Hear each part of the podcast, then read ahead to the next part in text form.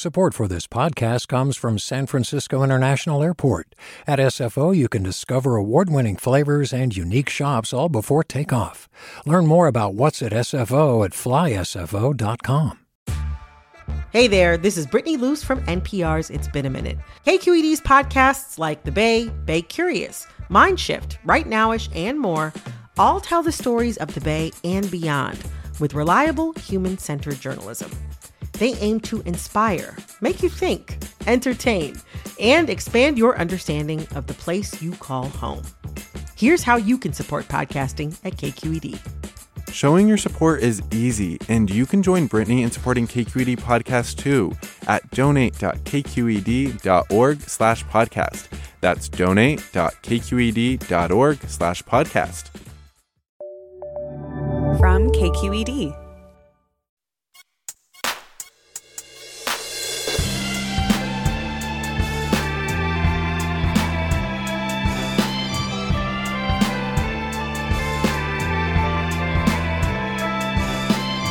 From KQED in San Francisco, I'm Mina Kim. Coming up on Forum, does it matter if life exists on another planet? UC Irvine astronomer Aomawa Shields says to find out we are not alone would change everything. Shields has devoted her career to studying the climate and habitability of exoplanets to further the search for extraterrestrial life. She's also one of very few black women in the field, and she's an actor. She joins us to talk about her new book, Life on Other Planets, a memoir of finding my place in the universe. That's next on Forum.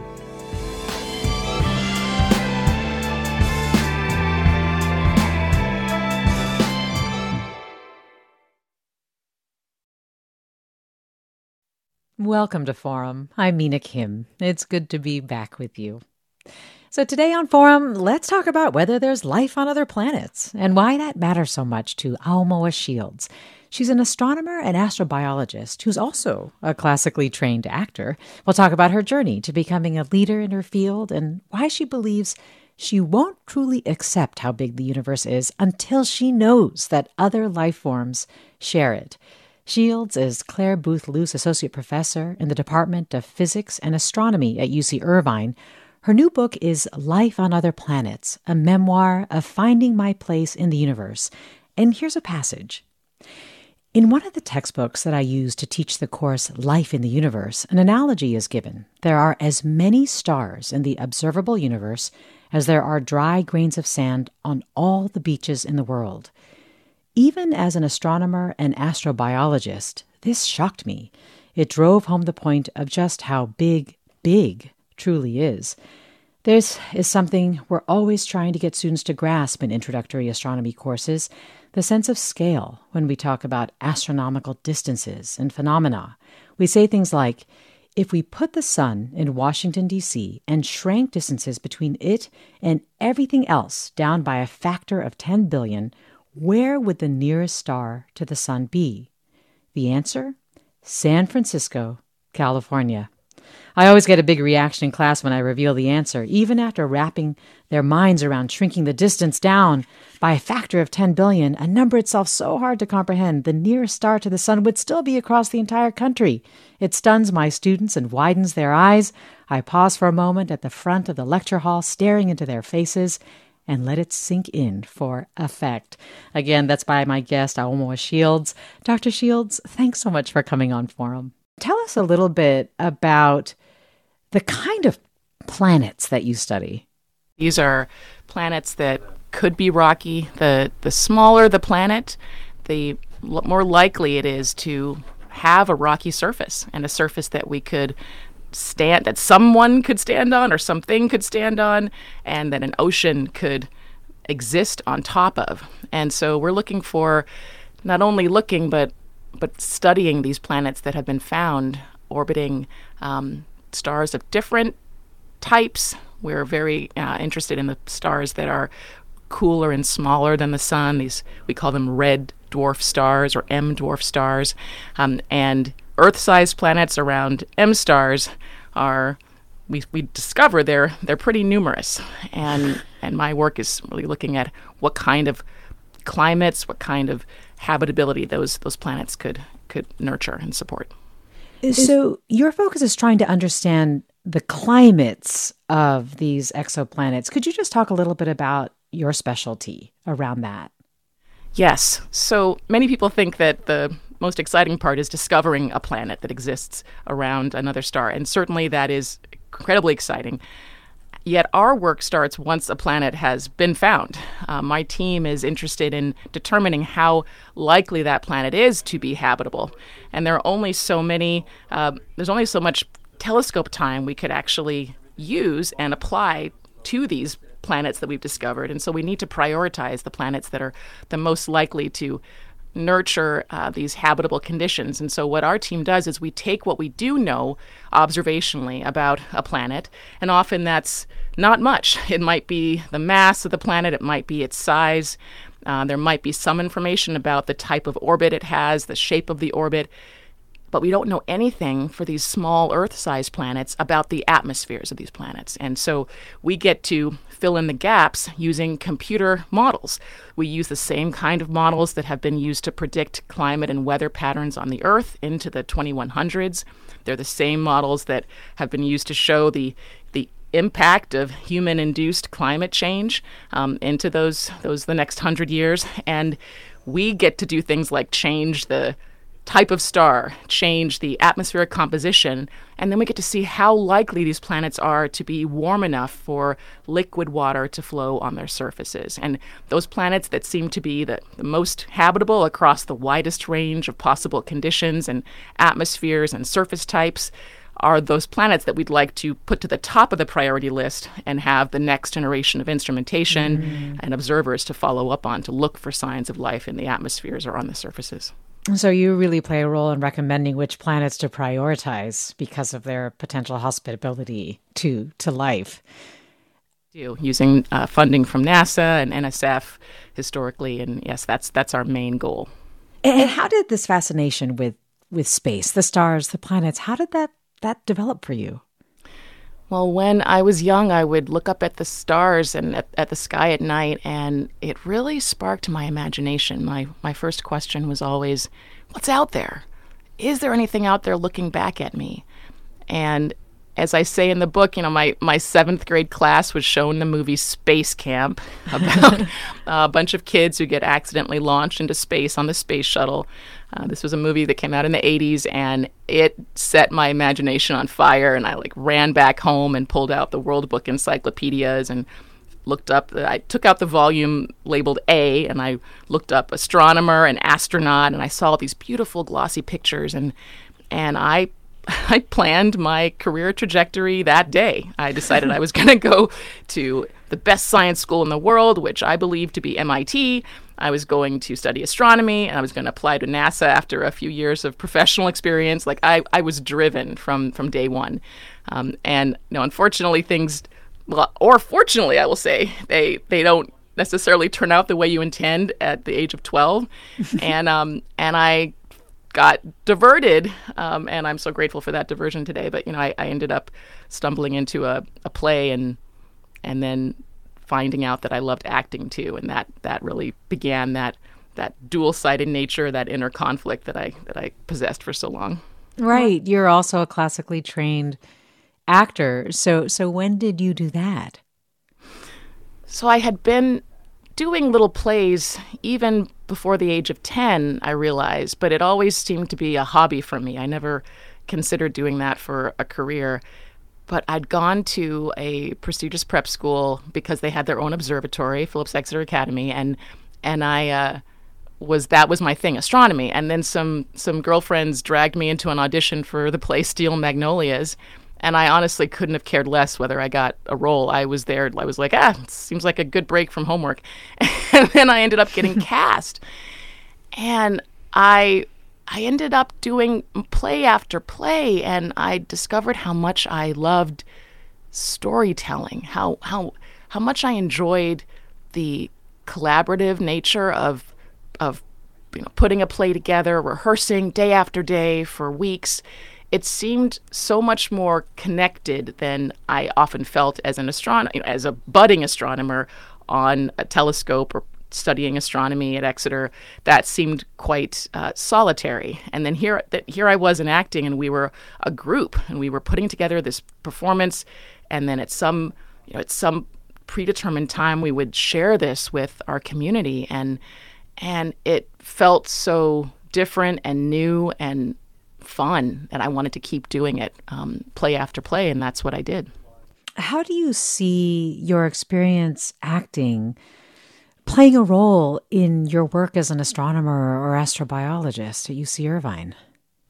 I get to use my acting training in so many ways today. And this is why I, I no longer feel as though it's there's any real conflict between loving the sciences and loving the arts. I see today how much they feed each other. As a scientist, a lot of what we do all day is write and talk. You know, and this is something that that isn't always discussed as like the, the nuts and bolts day-to-day activities of a scientist. Certainly carrying out the research is is critical.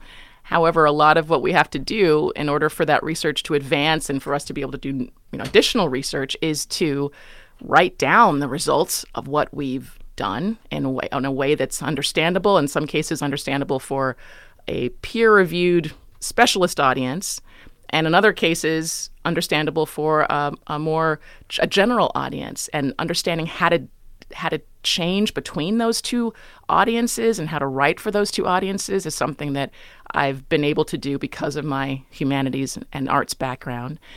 And of course, talking. I I talk to students, I talk to my group members, I lecture. I have to talk in a way that's engaging for students. An hour and a half lecture is going to go really slowly if I don't know how to make it sound like a story and make it and make it sound as if I'm excited about this topic. And it's not as though I am really acting that way as a as a professor who gets to to teach students about life in the universe. I, I truly feel that. But the acting experience, the acting training has allowed me to to tap into those emotions in ways that I don't think I would have been able to do if I didn't have it. Like one of the first exercises they have us do in acting grad school is to mine those experiences, like bring up um, experiences from childhood and emotions and and you know at one point I remember we had to write these one person shows and leading up to that that performance of the one person show we we wrote down like our stories on our skin, like all over our bodies. Wow. With um, different pieces of paper that we attached to our skin. And this was a um, this was an activity that um, the performance artist Tim Miller had uh, had us all do, and it was like, wow, like we had to, I had to own and and embrace that background that I'd had that I, I wasn't in touch with. I didn't really know who I was, honestly, uh, until that point. And I got to like that was part of that. That was part of my training. Of we want we want those feelings, we want those emotions, we want your history to be a part of what you're actually doing for your training.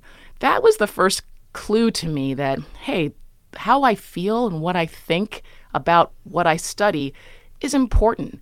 And that that's allowed me to then find, you know, end up directing, discovering and directing a program called Rising Star Girls, in which we we don't believe there's really any separation between the science that someone you know that that middle school girls learn and who they are as people. We want them to bring everything they are to what they're studying because that's really how they'll truly feel a connection. That's how I discovered my interest in my, my dissertation topic. It had to be personal to me. And as I write in the book, like no one was going to be at my bedside every morning at 7 a.m. saying, Get up and work on your PhD every day for the next five years. Like that was going to have to come from me. Yeah. And so it had to be personal. And that's why when I found out about water ice, this this interesting property that water ice behave differently towards different types of Yeah. light. We're coming up on a break, uh, Dr. Shields, so hold that thought.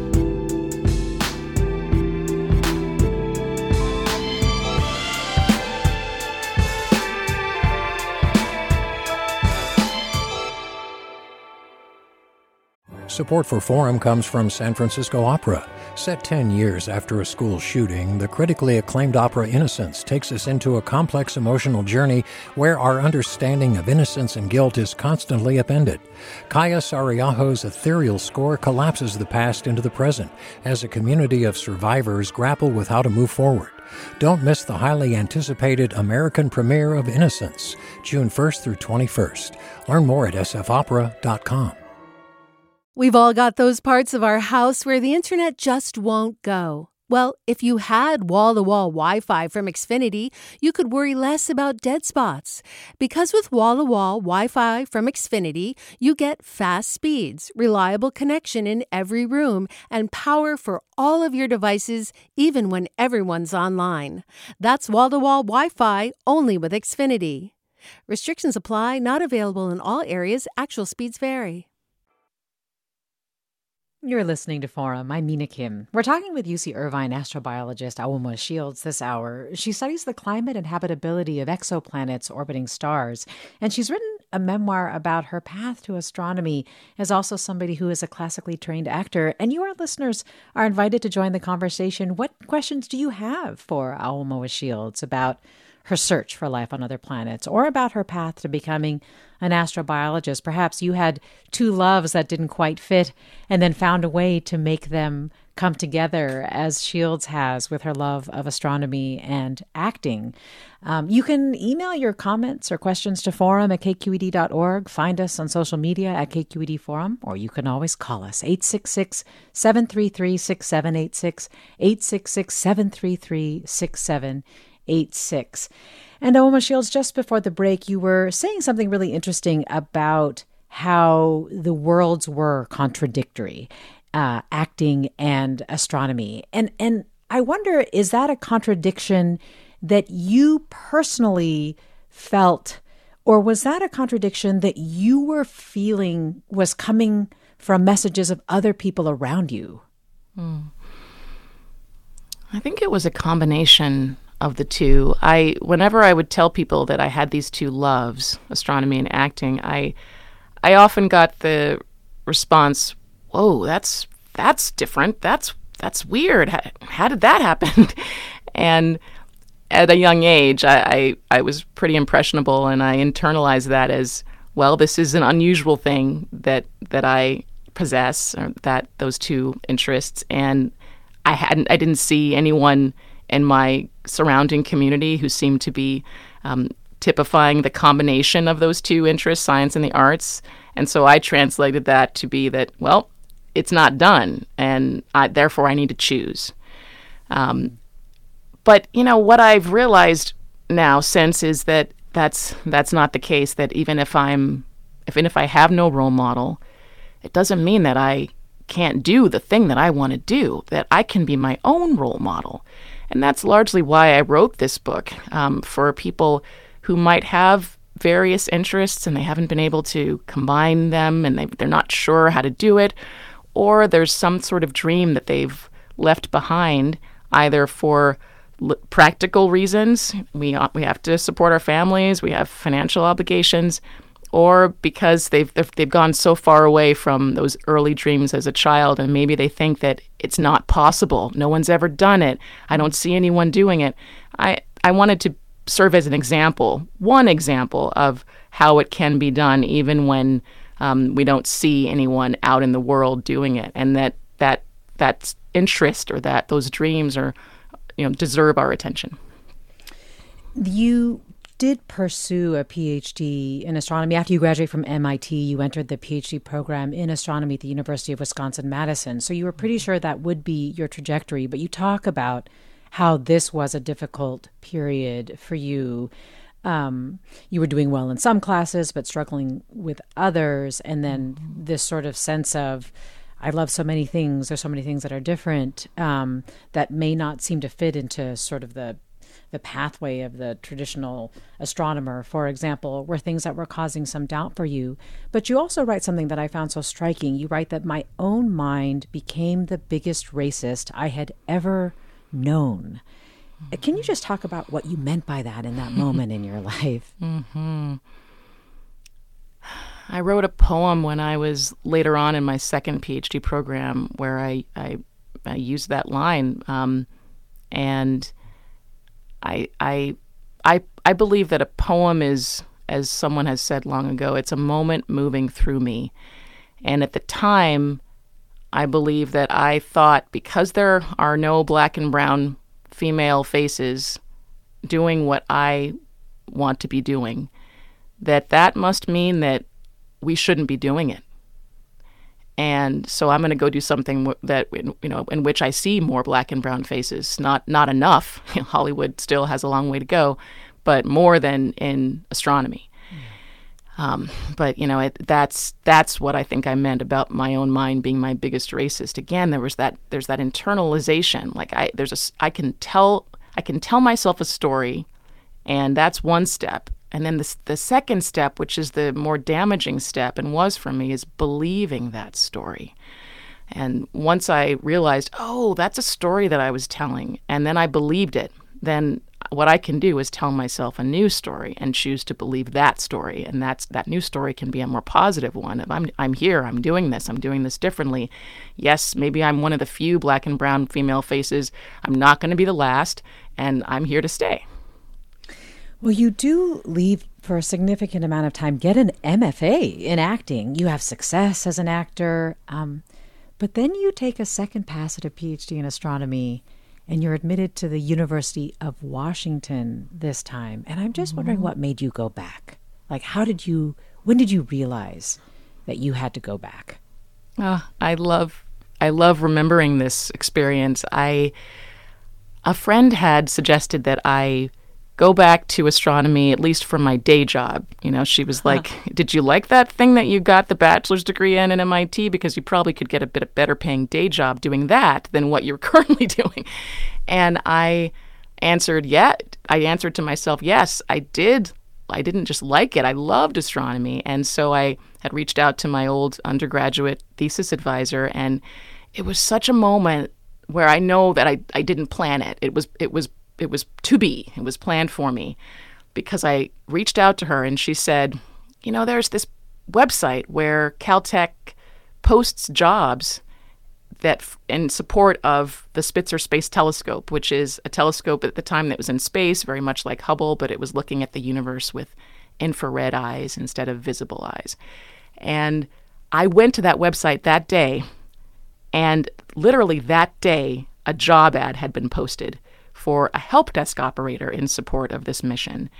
And the minimum requirements were bachelor's degree and a few years of professional experience, good oral and communi- written communication skills. And I was like, I've got that. And so that really started the.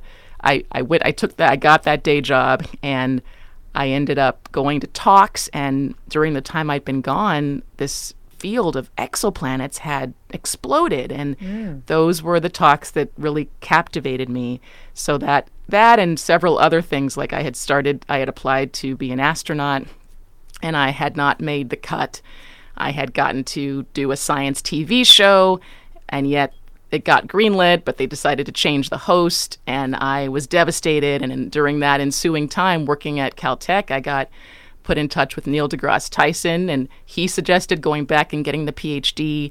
The astronaut candidate program, I knew that I needed a PhD to be able to have a chance at moving up in the uh, to the next levels in future application program processes, and the idea that at that job I had at Caltech, it, there was only so far that I could go without a PhD. It was self-limiting. So I, I remember a moment when I was in Italy with my husband, and I was on the in the square, and he had he was climbing one of um, I think it was Giotto's bell tower on the Duomo in Florence, and and there was this I, I read, read about this in the book. There was a band playing Dream On, you know, and, and I had this moment of pure surrender to the universe, and I was like, all right, if I am meant to go back and get this PhD then I will apply to programs. I will go back home and study for the physics GRE. Ugh, like I'll do it, fine. Um, and that's that started that process. And I remember getting the call that I'd gotten into University of Washington, and I looked up once I hung up with the chair. I looked up, and my little my small office where I had been uh, I'd been promoted to scheduling observations on the telescope. But I looked up at this poster of Carl Sagan, and this poster had him sitting on a bunch of the exoplanets that he always believed existed. Mm. And there was a quote underneath that that picture and it said somewhere something incredible is waiting to be known. And there was wow. a smile from him looking down on me and it was like isn't that something like well welcome back, you know, and So it was a very uh, meaningful moment for me. Yeah. We're talking with Dr. Aomawa Shields, astronomer, astrobiologist at UC Irvine, actor, and how all those things fit together. Her new book is Life on Other Planets, a memoir of finding my place in the universe. Do her experiences pursuing a PhD resonate with you? What questions do you have about her path to becoming an astrobiologist? Or what questions do you have for Aomawa Shields about her research, her search for life on other planets. 866 733 6786, the number. Email forum at kqed.org. Find us on Twitter, Facebook, Instagram, threads at KQED Forum.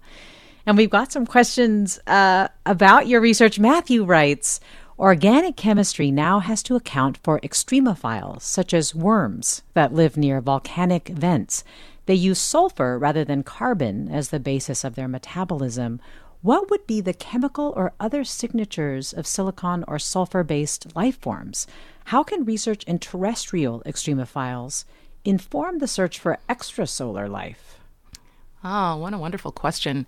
I love thinking about extremophiles. In my Life in the Universe class, we have a whole unit on this because the cool thing about extremophiles is that they we consider them extremophiles because they not only survive they thrive in conditions that we believe and we consider to be extreme however for these organisms they don't find them extreme at all you know they're they're they're happy they're exactly what they need and it's important for us to study extremophiles on this planet because it could be that the type of life we discover on other, perhaps moons within our own solar system or exoplanets beyond the solar system, that kind of life could be extremophilic life. It could be um, microscopic life, um, life that exists in either extremes of temperature or um, radiation or uh, acidity there's so many different ways that um, that extremophilic life can can survive and, and, and as I said thrive. So this idea of sulf- sulfur-based life, it's it's important for astrobiologists to do two things. We have to look for planets that might be conducive to surface liquid water because we know on our planet all life needs water to survive. That's its main. That's the the solvent that it that life all life needs, from the tiniest microbes to the largest elephants, needs to be able to carry out all of its chemical reactions and, and build its its organic um, uh, molecules and, and and carry out the metabolism. But it may not be the case elsewhere. So and and it may not be that carbon is the main backbone for life everywhere. And so hmm. there are branches of astrobiology that are purely devoted to looking at alternative ways that life could carry out its metabolic processes. And sulfur, I've, I've heard as um, one of these potential kind of substitutions. I've also heard of um, phosphorus. I've heard of silicon. Uh, and what silicon-based life might look like. I've I've seen a video, and it's sort of it could look like a bunch of rocks. You know, if you could hmm. imagine that. So it's it's really an exciting field, and we have to we don't want to miss out on discovering life simply because we're so Earth focused. We need to, to have that two pronged approach. Yeah. You have in your book posed the question why does it matter whether life exists on another planet? And I'm wondering if you could talk about why this work matters, why you think we have to know. I've been thinking a lot about this question recently. And historically, I would say the because it's there kind of thing, you know, like the, why climb a mountain? Because it's there, and because humans are explorers. That's in our nature, and we see a we see a place in the deep ocean that hasn't been explored, and we build some kind of vehicle to go explore it, or we you know, we go some part of the solar system that we haven't set foot on, and we work to do that my my perspective on this has changed since I became a parent. I have a huh. young daughter, as I write about her a lot in the book, uh, mm-hmm. uh, and she's five and a half now. And it's like becoming a parent. All of a sudden, the the world, this world, was under a microscope, and I I had a conflict yet again of gosh I, I don't have time to look for life on other planets i need to be working to make this planet better and leave it better for her and However, I, I feel that both of these things can exist. Um, it's not an either or um, situation. It's a you know, it's a yes and both and or more than both and. And the why it matters is if we discover that we are not alone in the universe, everything is going to change from the perspective of uh, that I have about my little petty worries or concerns or you know and I think that could be true for other people. How we think about our problems how we move through life would shift if we know it's not only us. And I I I feel like the realm of possibilities expands and my daughter's horizon expands um, if it's no longer just us. You know she she then becomes part of a story of a history in which there are many, many, many possible origins of life. And um, I don't think I would ever regret her knowing that. And I, I, I think that living in isolation and thinking in isolation on this planet is one choice, and using our collective wisdom and strength and and the sense of like we know what we're capable of. We've seen we've seen humans put another human on the moon if given enough incentive and motivation, we know what we can do, and we're headed back and we're and beyond.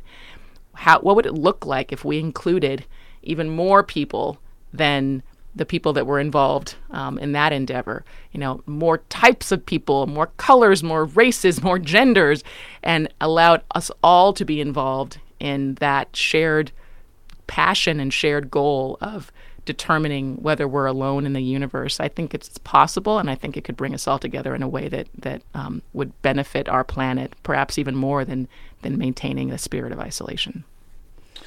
Is there an experience even before you had your daughter, the personal experiences that made the pull to know that there are other that there's other life out there on other planets particularly strong? Mm-hmm. Well, I think it it comes back to the acting thing for me. As I write about in the book, I, I loved the sci-fi movies and, and shows. Star Trek: The Next Generation was a show that my family sat around the TV and watched um, every week, and then the the reboot of Battlestar Galactica. Um, Apollo 13, The Abyss, even though The Abyss doesn't take place in space, it's you know, it's like another another uncharted frontier, the the deep ocean, and finding aliens in the deep ocean.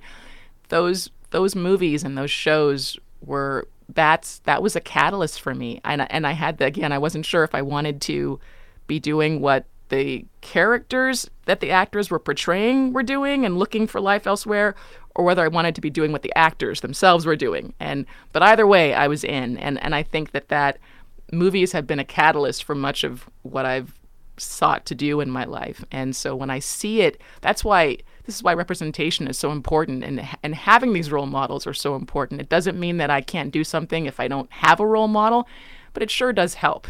We yeah. see that that um, that people of color often stop pursuing STEM fields long before college because of a lack of self confidence and few role models who look like them.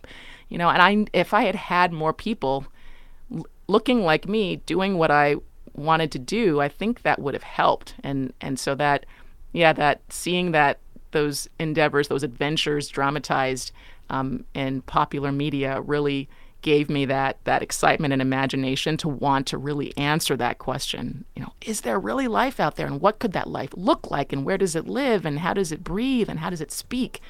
Those all came from from movies. Hmm. Well, listeners, if you want to share whether the experiences and reflections that uh, Aomawa Shields is sharing resonate with you, maybe you've pursued a PhD or or been alone or the only that you saw in your field. Email forum at kqed.org. Find us on social at KQED Forum. Call us at 866 733 6786. 866 733 6786. More after the break. This is Forum. I'm Mina Kim.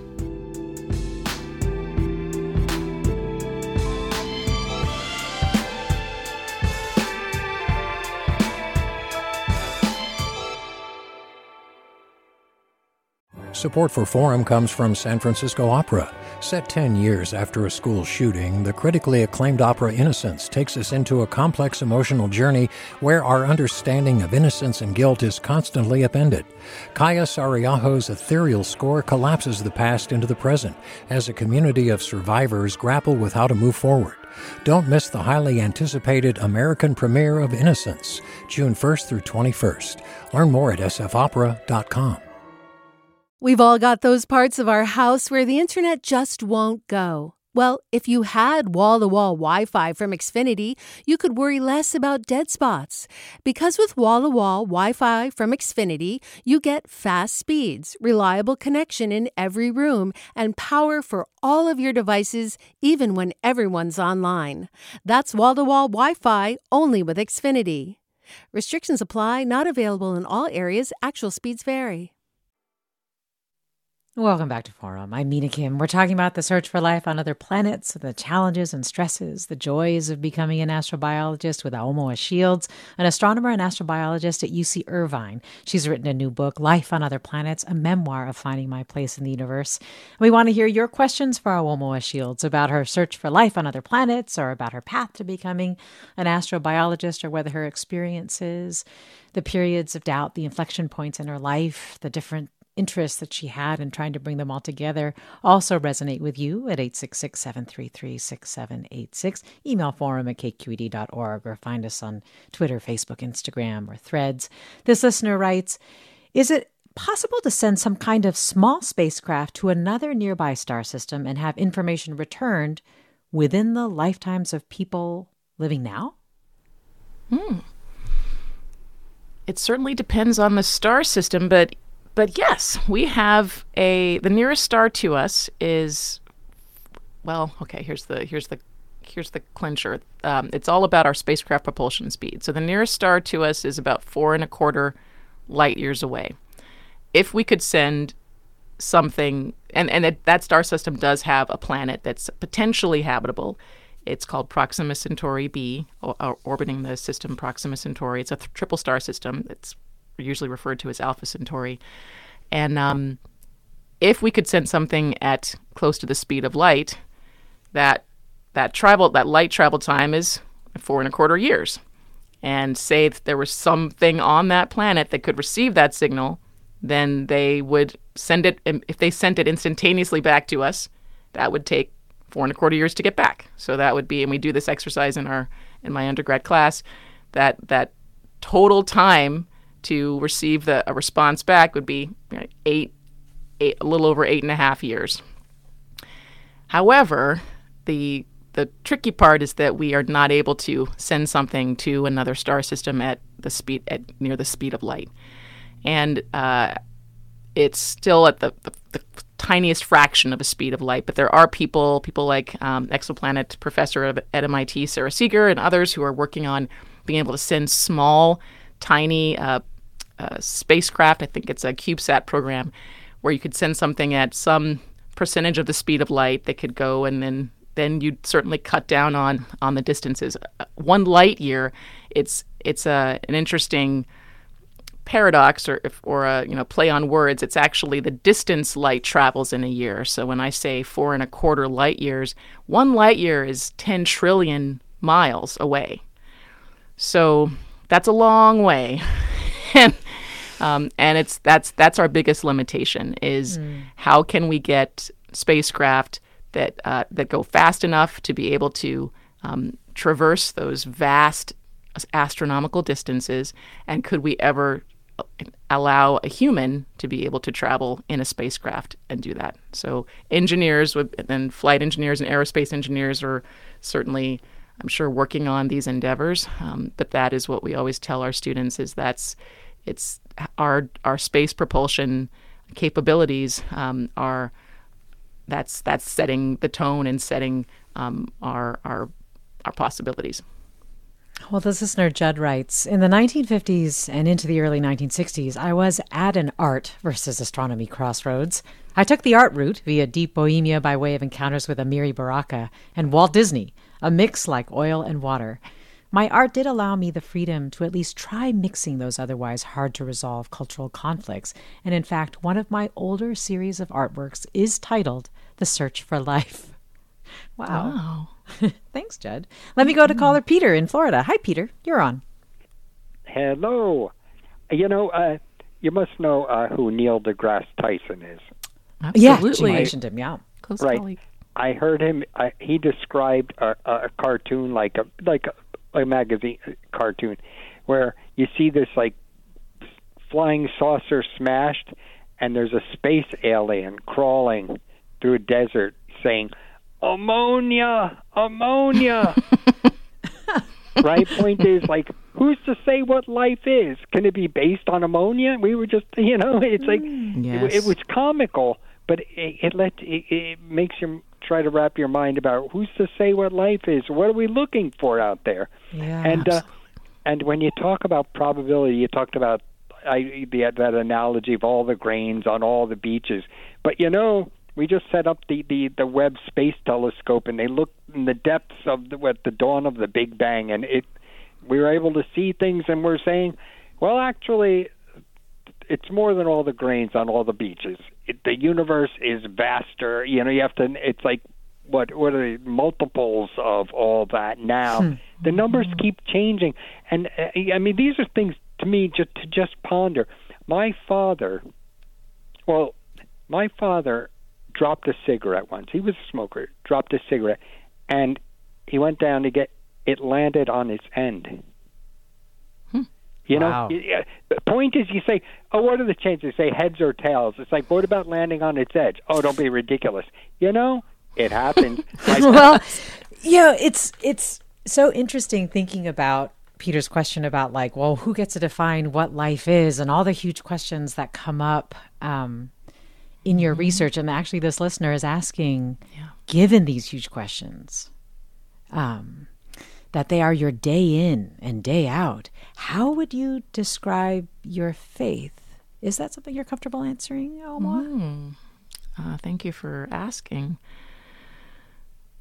I do feel comfortable. I certainly write about it in the book. I talk about spirituality, in the Spirituality. book, uh, and I don't see a conflict between spirituality and science. Um, and neither did Carl Sagan. And and there was someone who said I I offer this quote in the book that science and they had said religion. I like to use spirituality um, as in place of that, but science and religion should never be in conflict. If they are, then one or the other is overstepping its bounds. Um, it is true that we we don't know what life might be like out there. We don't know what it needs.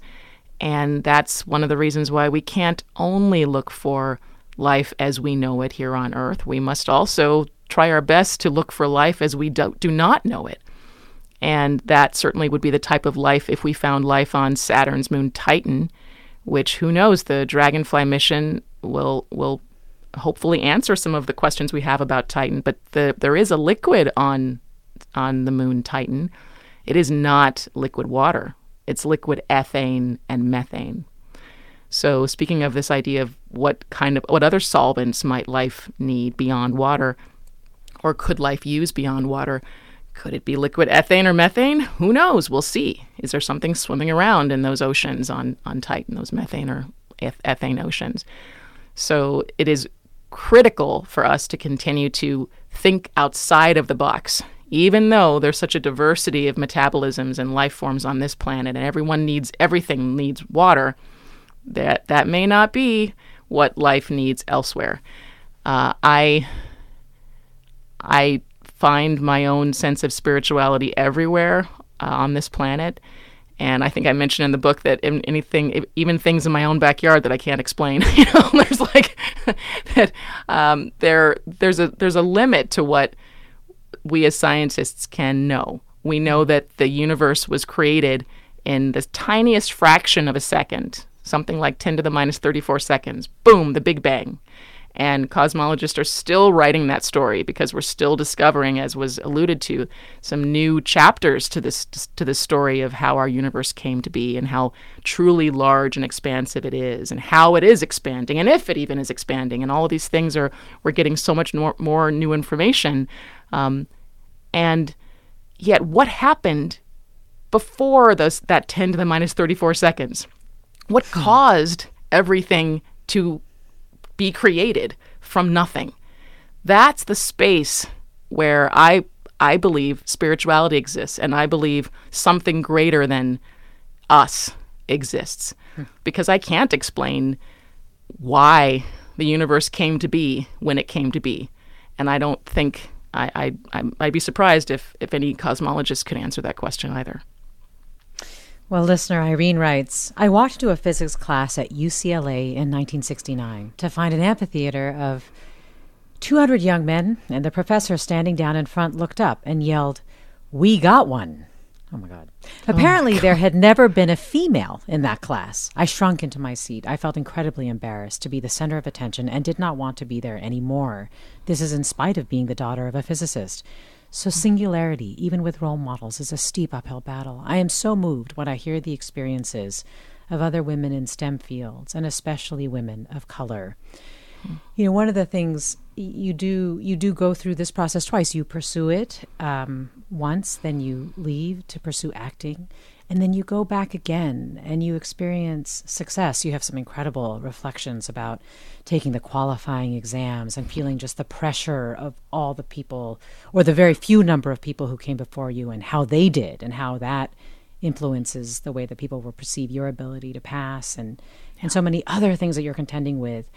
I- I wonder why the second time was different. What did you find helped you succeed at that time? I want to thank the, the listener for sharing that story. I'm incredibly moved by that story, and um, I want to read their story. To say, um, I hope they write that down, um, as it's important and it's a story that deserves to be shared widely. Um, and unfortunately, is is not as unique as we might wish it were. Um,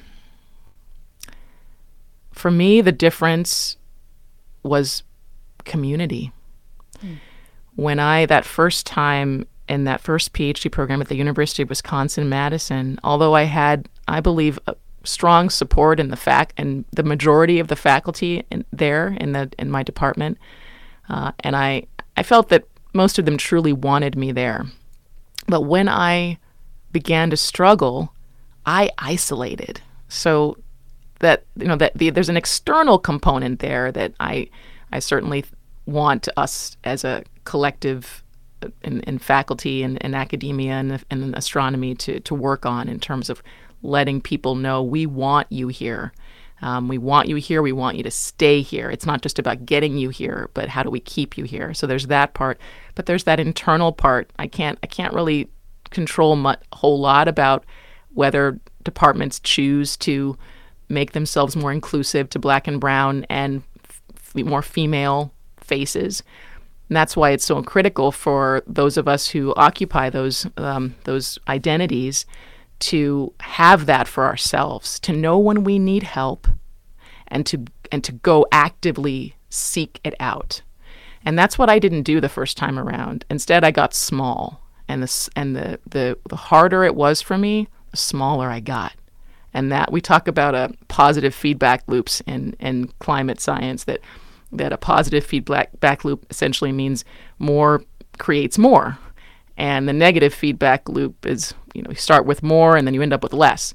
Well positive that that getting smaller and smaller for me was a positive feedback loop and in the in the not in the good way. Like the the smaller i got the the worse i did the worse i did the smaller i got and it just kept on going.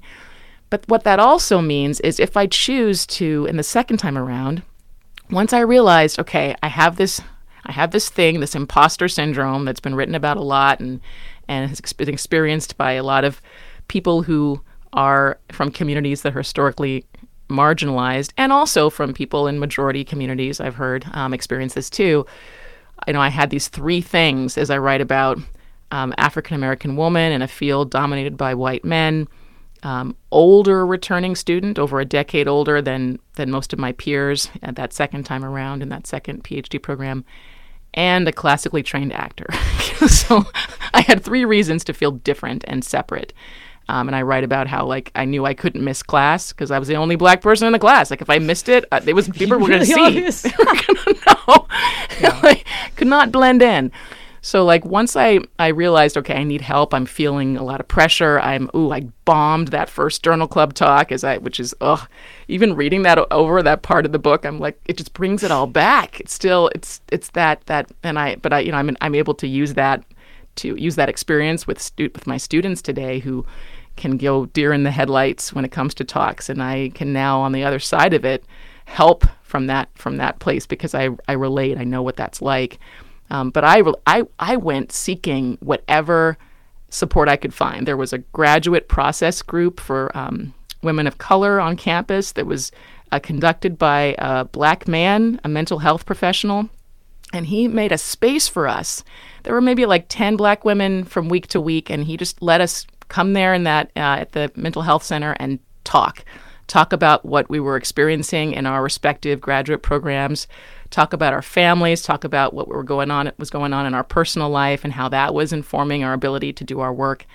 And and he made that space for us, Dr. Michael Kane, and mm. um, it made such a difference. And there was mm. another uh, mentor program uh, that was created by Dr. Ashanti Johnson, um, who's who's the first black woman to get a I think a PhD in chemical engineering from her university, um, and she started this program to give back. Um, mm. And that well, also. Oh, yeah. let me interrupt you for just one second so that I can remind listeners that we're talking with Aomawa Shields and you are listening to Forum. I'm Mina Kim. Yeah, it, it really does sound like it it was community and and yeah. those spaces that that were created. We, we got this incredible comment from Susan who writes, "I knew Aomawa in high school, where her brilliance was already evident. Aomawa's ceaseless curiosity about the universe and the ways in which she makes her field of study relatable to the average human are true gifts. Thank you, Aomawa, for telling your story and giving me motivation to do more to nurture my artistic side and to learn more about the stars and beyond. Thank you, Susan. Well, that's incredible. Thank you, Susan. I, I feel like this is a good time just to have you talk a little bit about Rising Star Girls the organization um, that is inspiring and nurturing that curiosity about the stars and beyond. Thank you. This program is so dear to me. When I was in graduate school and starting to apply for postdocs, I was thinking about what kind of an educational outreach program I wanted to be involved in as a postdoc. And um, I was I had my eye on a particular fellowship that was sponsored by the National Science Foundation. They have an astronomy and astrophysics postdoctoral fellowship. And what's cool about NSF is that they want you to do research and they also want you to, to give back, to think about the broader impacts of the research that you do. So you have to propose some kind of an educational outreach plan that you design. And I thought, how can I combine my love and background in the arts, love for the arts, and and my interest in astronomy. And so I came up with like putting together a workshop that I called Universe More Than Meets the Eye. And even before I looked up in the astronomy education literature uh, to see whether there was a correlation, I had this idea that that the arts could be used as a gateway to involving young middle school girls of color in astronomy and astrobiology. And then, sure enough, the education literature has supported it that when we involve um, these communities in creative role playing exercises, literary exercises, it increases their confidence uh, in both asking and answering questions in astronomy. And that really was a springboard. I, I created this workshop, I, I was awarded that fellowship, and and then that led to the creation of this program, Rising Star Girls. The core of the program still is this workshop, and we now have been uh, in existence since 2015. And we say all g- girls of all colors and backgrounds come and discover the universe um, and the astronomy and astrobiology uh, phenomena with us virtually. So any girl in the world can participate, and it's free. Funding is is has been um, uh, provided by NSF uh, ever since, and we want them to know that the universe is for them. Wow. Well, I will give the website risingstargirls.org, and I will also give the title of this book by Aomawa Shields, Life on Other Planets, a memoir of finding my place in the universe. Thank you so much, Aomawa. I have loved being here. Thank you. And thank you, listeners. This is Forum. I'm Mina Kim. Funds for the production of KQED's Forum are provided by the John S. and James L. Knight Foundation, the Generosity Foundation, the Germanacos Foundation, and the Heising Simons Foundation. Support for Forum comes from San Francisco Opera. Set 10 years after a school shooting, the critically acclaimed opera Innocence takes us into a complex emotional journey where our understanding of innocence and guilt is constantly upended. Kaija Saariaho's ethereal score collapses the past into the present as a community of survivors grapple with how to move forward. Don't miss the highly anticipated American premiere of Innocence, June 1st through 21st. Learn more at sfopera.com. We've all got those parts of our house where the internet just won't go. Well, if you had wall to wall Wi Fi from Xfinity, you could worry less about dead spots. Because with wall to wall Wi Fi from Xfinity, you get fast speeds, reliable connection in every room, and power for all of your devices, even when everyone's online. That's wall to wall Wi Fi only with Xfinity. Restrictions apply, not available in all areas, actual speeds vary all over the country. We need to improve reading in Wisconsin. Schools are changing the way they teach reading. I'm calling for a renewed focus on literacy. We have gotten this wrong in New York and all across the nation. And it's happening because of a podcast. I think your podcast has changed my life. And I'm going to share this podcast with everyone I meet. Sold a Story investigates how teaching kids to read went wrong. New episodes of Sold a Story are available now.